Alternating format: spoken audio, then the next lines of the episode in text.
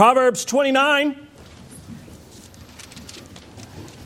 Two more sermons after today. In practical wisdom, this is God's mercy to us that He gives us here very clear and um, obvious ways to make our life better as we obey Him. God's children want to have a good life. This is how you do it. You glorify the Lord in these ways. The word of the Lord, Proverbs 29. He who is often reproved, yet stiffens his neck, will suddenly be broken beyond healing. When the righteous increase, the people rejoice. But when the wicked rule, the people groan. He who loves wisdom makes his father glad, but a companion of prostitutes squanders his wealth. By justice, a king builds up the land, but he who exacts gifts tears it down. A man who flatters his neighbor spreads a net for his feet. An evil man is ensnared in his transgression, but a righteous man sings and rejoices. A righteous man knows the rights of the poor. A wicked man does not understand such knowledge. Scoffers set a city aflame, but the wise turn away wrath. If a wise man has an argument with a fool, the fool only rages and laughs, and there is no quiet. Bloodthirsty men hate one who is blameless and seek the life of the upright. A fool gives full vent to his spirit, but a wise man quietly holds it back. If a ruler listens to falsehood, all his officials will be wicked. The poor man and the oppressor meet together. The Lord gives light to the eyes of both. If a king faithfully judges the poor, his throne will be established forever. The rod and reproof give wisdom, but a child left to himself brings shame to his mother. When the wicked increase, transgression increases, but the righteous will look upon their own downfall.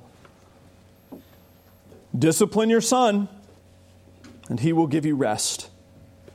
He will give delight to your heart.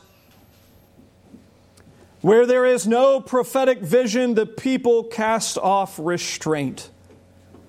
But blessed is he who keeps the law. By mere words, a servant is not disciplined, for though he understands, he will not respond. Do you see a man who is hasty in his words? There's more hope for a fool than for him. Whoever pampers his servant from childhood will in the end find him his heir. A man of wrath stirs up strife. The one given to anger causes much transgression. One's pride will bring him low, but he who is lowly in spirit will obtain honor. The partner of a thief hates his own life. He hears the curse but discloses nothing. The fear of man lays a snare, but whoever trusts the Lord is safe.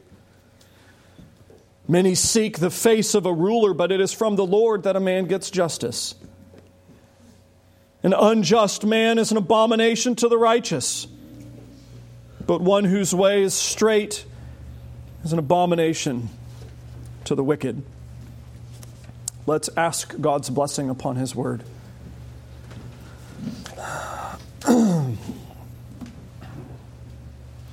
Oh God, we ask that you would speak and that we would hear. You've done so already in the reading of your scriptures. May now it be done in the preaching. May we have light from heaven to see your word and understand it. May we have life from heaven to believe it and obey. Oh God, give help, we ask in Jesus' name. Amen. It's going to be a big week for our community. I guess starting today and kind of going through the week, we're actually probably, I would imagine, be surprised if we weren't, in some way going to be in the national spotlight.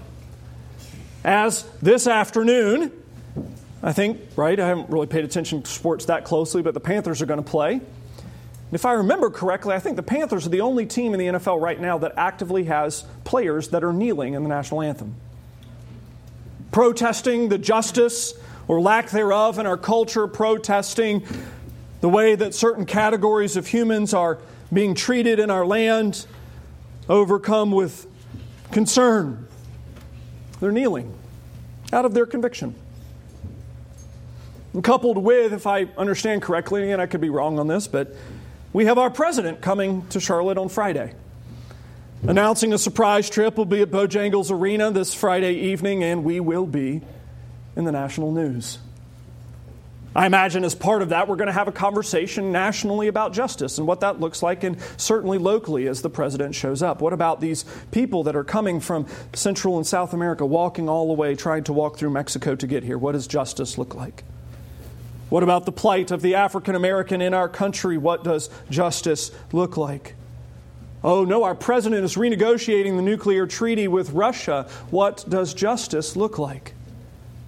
You can pick up one reoccurring theme already in this direction is our community, and in fact, our nation this week, in some form or fashion, is going to be occupied with a conversation about justice. We want justice as a nation. Our nation, in some way, believes in some form or fashion that life is better in a nation that is marked with justice. And you know what? As a starting point, that's actually not wrong. Proverbs 29 is the chapter of Proverbs that speaks about justice more than any other chapter in the book. This is the chapter about national justice. And you get to see this has many verses that talk about it, many things that we're going to look first at just the blessing that justice is to the land. Look at verse 2. When the righteous increase, the people rejoice. But when the wicked rule, the people groan. There's a, a sense that the proverb here is portraying that when there is wickedness in places of power in the land, there's a groaning, there's a, a disturbance, there's a disagreement, there's an unpleasantness that comes in the land. I remember one of my seminary buddies. Uh, almost he almost got arrested and extradited in the middle of his seminary career. It was fantastic. He was uh, from a West African country and uh, he was driving uh, over on Arrowood area where we lived, which is a really, at the time, not a part of town that is maybe the best part to be driving through at the time. And uh, he, he had a policeman get behind him and flash his lights. And so my friend continued driving. And the policeman rode behind him and flashed his lights. And my friend continued driving. And the policeman hit his siren. And my friend continued driving. And I think that was about the point where the seven other policemen showed up. and he gets pulled and he, he's charged with, uh, I think, running a stop sign and evading arrest, which is like classically comical. And when he starts talking with the cops, they're like, What are you doing, man? And he's like, You don't understand. There's two types of cops in the country that I come from. There are the ridiculously corrupt local cops who follow us the same way you just did. And there are the even more ridiculously corrupt national cops who tend to follow the ridiculously corrupt local cops the way that you just did. But in my country, the least safe thing you can do is stop for the police. You'll notice I didn't speed, I didn't drive away like a hooligan. I followed the speed limit to very well populated places because in my country, the last thing you can do for safety is pull over for the police. They did not like his answer, though it was a good one, and actually had to have legal help to keep him from getting extradited in the middle of his seminary career. This is the one who actually had watched his favorite uncle who had raised him be uh, murdered in front of him when he was nine years old for his faith. There's a sense in which, when we have righteousness in the lane, when we have a sense of justice, we, we intuitively get like it's a good thing. And our country is so wonderful and so great and so grand that many of us, most of us, lots of us, are not filled with that sense of groaning the same way. Now, those that have to deal with the you know, York County Zoning Board or whatever, that might be a different story. Verse 4 explains this relationship with by justice a king builds up the land. It's through just and righteousness, righteous actions, that the land gets built up. It, it benefits, it flourishes. I think it's interesting if you study world history, every place that the church has gone, prosperity has followed. Like everywhere the church has really aggressively gone, become the majority position, uh, prosperity has followed because there's a sense in which justice is effective at building up the land. But usury, lack of this fairness or justice or such, it tears the land down, it destroys it, it, it the corruption takes over. Verse 7 highlights this in the different categories of people, with the poor and the unpoor, of understanding the consequences of who people are and how they operate. Verse 12, then you get to see, boy, this is a, an interesting one over the last decade in our country. Pick whichever president you want, pick whichever cabinet you want, I don't care. If a ruler listens to falsehood, all his officials will be wicked. Justice, righteousness, holiness, goodness are good for the land. Verse 14 If a king faithfully judges the poor, his throne will be established forever. You see, our country is in the middle of this conversation about justice, and it's particularly difficult right now as our political situation has become increasingly polarized, has become increasingly us versus them, and the conversation is now about the national anthem or whether or not uh, certain artists that weren't invited would actually perform at the Super Bowl even though they weren't invited, and all other sorts of conversations about national justice. And what I'm saying is the starting point is correct.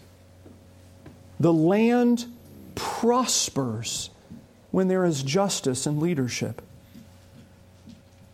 The problem with the American conversation is that the goal is incorrect.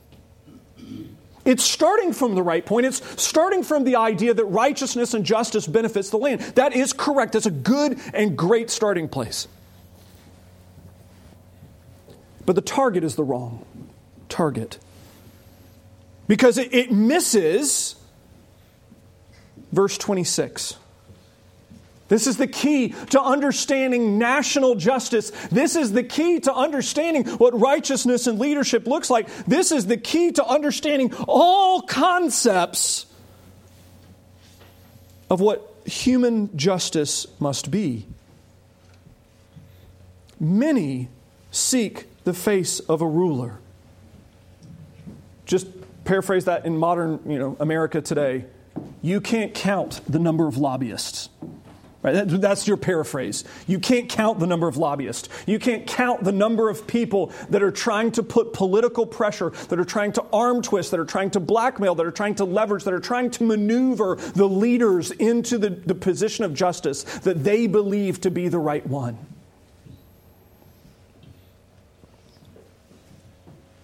I love watching, I mean, I have a, weird sense of humor, I know, but I love watching how the politicians scramble when NAMBLA shows up and starts giving donations. Know NAMBLA? That's the, um, the, the, actual institution that's fighting for like pederasty and pedophilia. And they, one of their tactics for how to get this increasingly more common in our country is they give massive donations to different politicians to see which politician is going to be dumb enough to actually accept the money. It's hysterical watching like the scrambling and trying to get away from it. Yeah, you may not know about NAMBLA. It's been around, it's been a long time. It's actually very, very popular and very well funded. Go read about that this afternoon. Have a good afternoon. Many seek the face of a ruler. Many are trying to leverage the king, leverage the president, leverage the governor, leverage the mayor, leverage whatever into their position, but where is justice found? Is it found at the hand of the king? Is it found in the hand of Congress? Is it found in the hand of the governor, in the hand of the mayor, or the town council? No. It is from the Lord that a man gets justice. You see, this is actually the part of the conversation that our nation is missing so terribly. You know what? Yes, we are this side of heaven. There is injustice. Granted, there's one billionth as much injustice here as there are in many other parts of the world. But the solution to it can't be found in a president. The solution to it can't be found in a Congress. You can't fully legislate this. The solution is found in the Lord. You see, this is what our country is missing is we have protests of various kinds constantly. Again, the one that's made me laugh this week was one of the famous celebrities protesting how she would not perform at a Super Bowl that she was not invited to perform at. That one just, I, I got so many giggles out of that one. Well, I will refuse to appear at it as well. It'll be okay.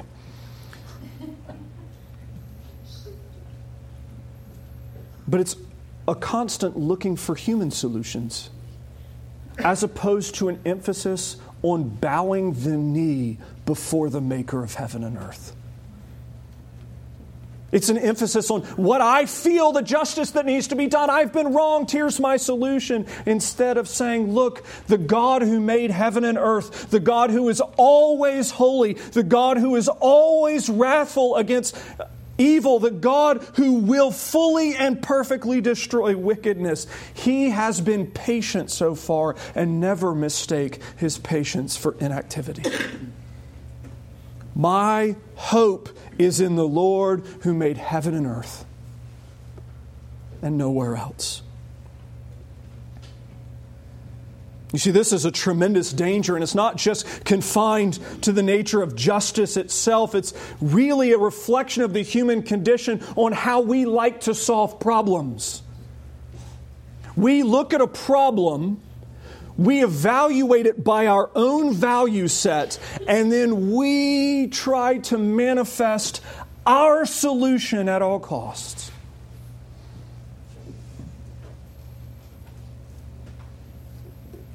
Instead of again bowing the knee. Let the Lord be the one who judges. Let the one, Lord be the one who enacts justice. And when we obey Him, when we our holy justice will follow. Again, it's look at the benefits of where the church has gone. Joy and beauty have followed. Not perfectly, certainly. There's all kinds of failures the church has had. Now, there's two different ways that we can actively do this. There's two different ways in which we can actively participate in this justice of God, and I don't mean that by going out and destroying the wicked. Please never do that. That's God's job, not yours. It's the part of Romans 12 we did not get to at the end. Vengeance is the Lord, not yours. But we can actually work to cultivate justice first and foremost in the home. It is interesting that the chapter that deals with justice so clearly has a lot of parenting advice. Because so much of injustice is actually the product of poor parenting in the home. We, as God's children, if we want to promote this national welfare, if we want to teach people to bow the knee before the Lord, if we want to promote a healthy culture and community in so much as we can, we must work to cultivate holiness, obedience, righteousness, and justice in the home. We've seen this many ways. Verse 3 is almost an exact quote from a previous chapter. He who loves wisdom makes his father glad, but a companion of prostitutes squanders his wealth. Look, if you are wise, you make your parents happy. You do evil, it has negative consequences. It's not a good thing, it's a bad thing. Okay, we got that one. That's the easy one. I get this. Mom and dad are on board with that. Look, the kids obey, life's better. Woo! I like this. It's my favorite part of the Bible until you get to verse 15. And it teaches the mechanism for how wisdom is to be arrived at in the home. It's arrived at through the rod and reproof. The rod and reproof give wisdom, but a child left to himself brings shame to his mother. And I, I actually do have to make a comment on this one. Some of you know this, some of you don't. I was an education scholar in college. That's my minor. I've had to do for my PhD much study in the field of education. And the entire American educational system rests on this verse being reversed. That a child left to himself results in good and great and grand things. What John Dewey believed with all of his heart. Dewey is one of the fathers of the American educational system. They believe that if you just let the child, let them follow their interests, let them flourish, they will be fine. And it misses the biblical understanding that a child left to himself only finds the path of disaster. The rod and reproof give wisdom. Now, some of us, we think, well, okay, I, I mean, I, I discipline the kids, I talk with them all the time. And this is where it gets really uncomfortable. Verse 19. By mere words, a servant is not disciplined, for though he understands, he will not respond. Now, I'm certainly not going to argue that you have to use the rod.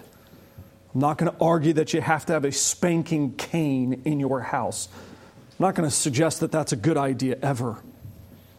But I am going to suggest that if discipline only looks like having a conversation with the children where they have the privilege of walking out with hurt feelings and nothing else, it's not done correctly. Discipline must have teeth. And you think, Michael, that's really harsh. I mean, how, how hateful are you? And I'm going to ask you just, just pause for a second and just time out and think for a second. God has given you all of the words that you need for discipline, and how well have you listened? Thank you. you know He's had to use the rod on you. He does it all the time. It's been my week this week. Me. We're slow to listen sometimes, and it's important that discipline have teeth so it hurts. It's what provides the motivation to change. I really don't like this. It's time to think of something different.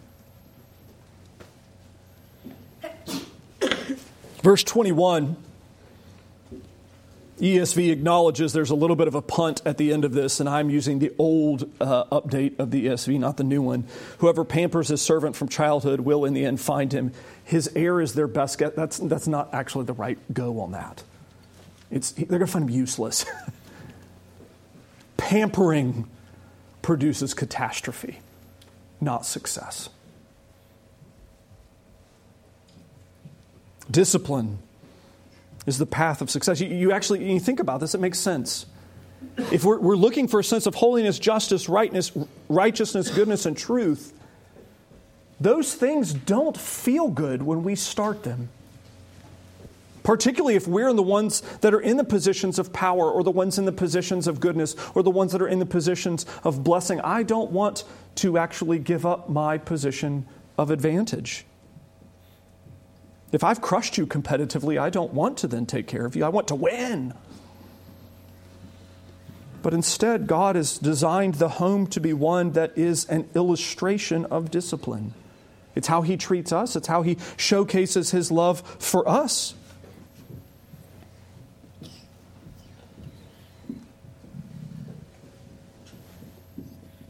You think, wow, that's, that's tough.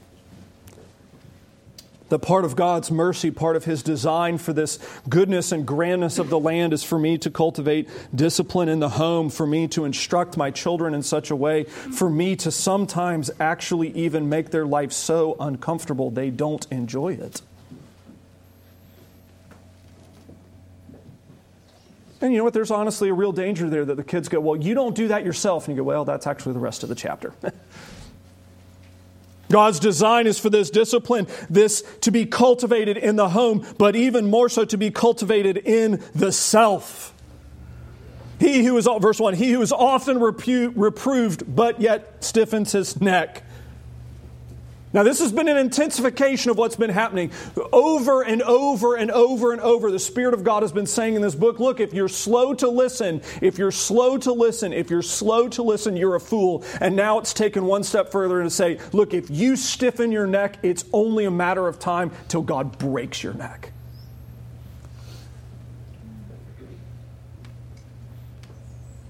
You must be responsible to cultivate ears that are active in listening to the Lord's rebuke.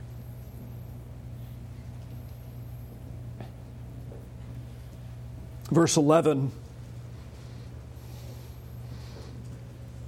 I was texting Alan about verse 11 this week, and he laughed and was like, Well, that's a bit inconvenient. The Lord obviously is not subtle with his discipline for you this week. And I said, No, he's not. And he's like, He must love you very much if you have to preach this after the week you've had. A fool gives full vent to his spirit, but a wise man quietly holds it back. Now, we actually, weirdly enough, even use the same term, don't we? Venting. Where sometimes we, we don't like the circumstances around us, the situation around us, and we feel like in order to, to, to be okay, in order to process, in order to, to, to be right, we have to vent. And so we pour out the poison, not just from our own hearts, but then to someone else's. Rather than being self controlled, which I'm pretty sure is a fruit of the Spirit showing discipline over even our insides, and even disciplining our own feelings. You see, that's actually the, the solution here. A fool is going to take their mouth and just let it run, let the gums flap, let all of the poison pour out, let it just spread like a cancer. Whereas the wise woman or man will exercise the Spirit's control even over how they feel. And certainly, this is not, and don't hear me say this wrongly, this is not to create marriages where you can't have conversations about hard things or how you feel. This is not to create a church where you can't have hard conversations about how you feel. This is not to create a community or a country where you can't have hard conversations about how you feel. This is rather to say that how you feel must be subjected to your theology so that you learn control over it so the conversation can be constructive and not poisonous. 20, 22, and 23. 20, 20 is very similar. You see a man who's hasty in his words, there's more hope for a fool than for him. Again, not disciplined over his mouth. 22, again, not disciplined over his mouth or his temper, his insides, a man of wrath. What happens with his wrath? It stirs up strife. One given to anger causes much transgression. The lack of control of anger causes sin in the person who's angry and in the people around them. It's a cancer that spreads.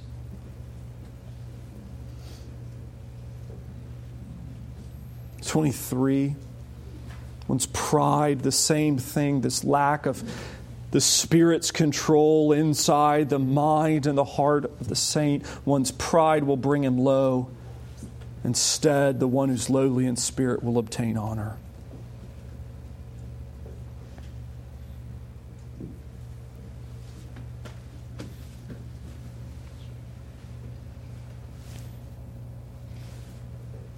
You see, the parenting challenge here, the home challenge, is hard. Not going to lie, it's difficult to make sure that you're disciplining your children correctly so that they don't go the ways that they want to go, so that you force them into the paths, so that they are being conformed to the image of the parenting and not transforming the parenting, to use this morning's language.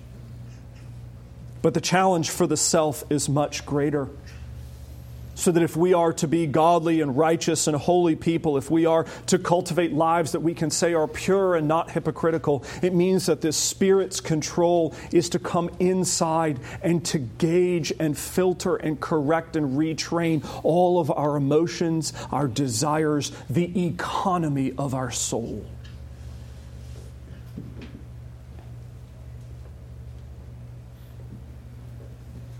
And, friends, this is where it's important that we have a, a healthy and robust understanding of what happens in salvation.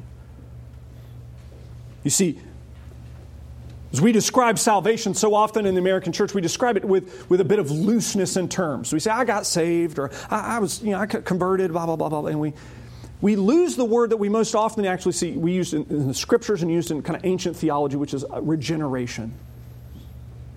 I was dead and I was made alive. I was made new. I, was made differently than how I was, and all of that old is gone, and all of that new is here, and I am now alive, and I have the Spirit of God residing in me. Because when Proverbs 29 here is written out and you hear about this self control, it's designed for one of two tasks to highlight look, if you try this in your own merit, your own ability, your own strength, you will fail. And you'll find yourself longing for justice in a human king. You'll long yourself looking, you'll find yourself longing at the next presidential election, longing for the man, whichever side you're on, again, I don't care, longing for the, the king of justice to show up. And missing the second coming in that sense. Because your insides won't have that right ordering, that right structuring but if you are a child of God, instead, we actually have this ability through the Spirit's power to actually, really, genuinely be successful at these things. Some of us need to learn these. We need to learn to stop giving full vent to our spirit. Some of us need to learn to conquer the wrath that stirs up strife. Some of us need to learn to consider the, the rights, the privileges of others instead of ourselves. And by the Spirit of God, you can do that. Here, this is not a, a message of condemnation for God's people. This instead is a challenge to victory. You have the Holy Spirit of God residing within you. You can do this by God's power. I mean, this is the one who Jesus raised from the dead, ascended into glory. He's now called you to be obedient and given you the Spirit of His beloved Son. You can be successful in holiness. Now, may it be that this portion of God's body, right here at the Christ Ridge Presbyterian Church, may it be that we cultivate a sense of justice and righteousness and goodness and holiness and obedience and love that begins with self control with ourselves, manifests itself in godly discipline in the home and then works its way out in gracious generosity to one another. So that when people walk in those doors, if they do not know the Lord Jesus, oh my goodness, this place would look different to them. That the conversation that our culture is having and countries having, and in many cases quite poorly, would be something different here. A message of hope and a message of peace. Let's pray. Lord, we bless your name. You have poured out your blessing upon us. Forgive us for our sins. We have a lot of them, particularly in this area. We thank you for the forgiveness that we may find in Jesus and rest in that. Help us, we ask, for Christ's sake. Amen.